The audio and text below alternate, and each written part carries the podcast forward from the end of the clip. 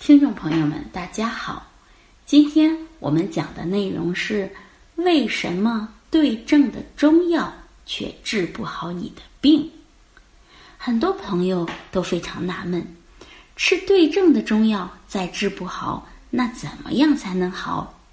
这句话放在古代，你吃对症的药肯定会好，但是现在还真不一定。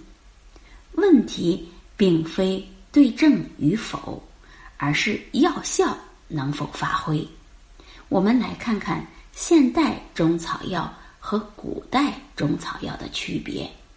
首先，现代的中草药有相当一部分没有经过炮制和加工，降低了药性，无法最大化作用于人体。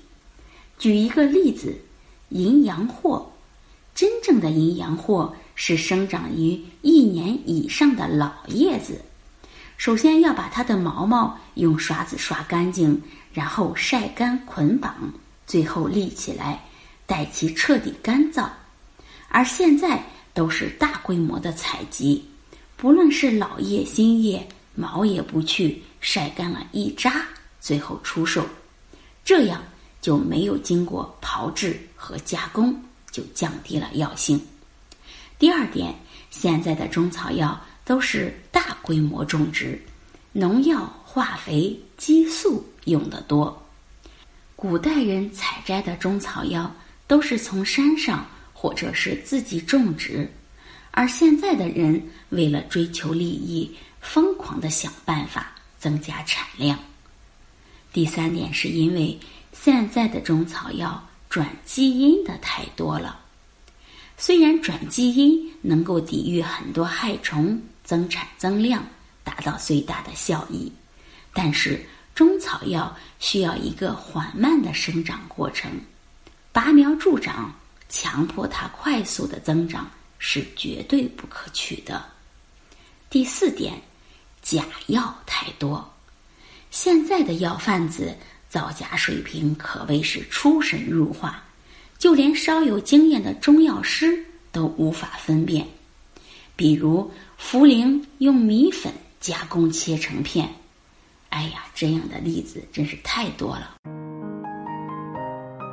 如果大家在两性生理方面有什么问题，可以添加我们中医馆健康专家陈老师的微信号：二五二六五六三二五，免费咨询。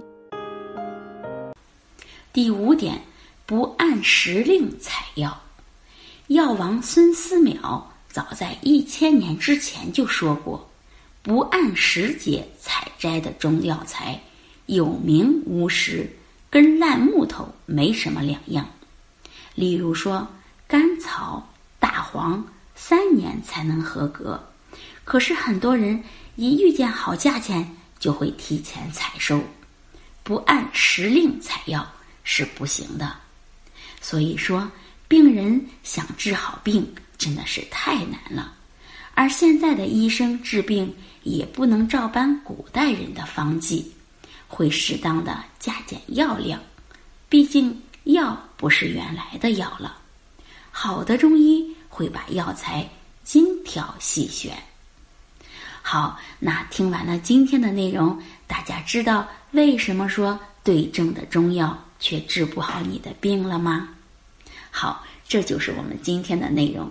欢迎大家关注、评论和点赞，谢谢大家。好了，我们这期的话题就讲到这儿了。如果你还有其他男性方面的问题，也可以在节目的下方留言给老师，或查看专辑简介联系老师。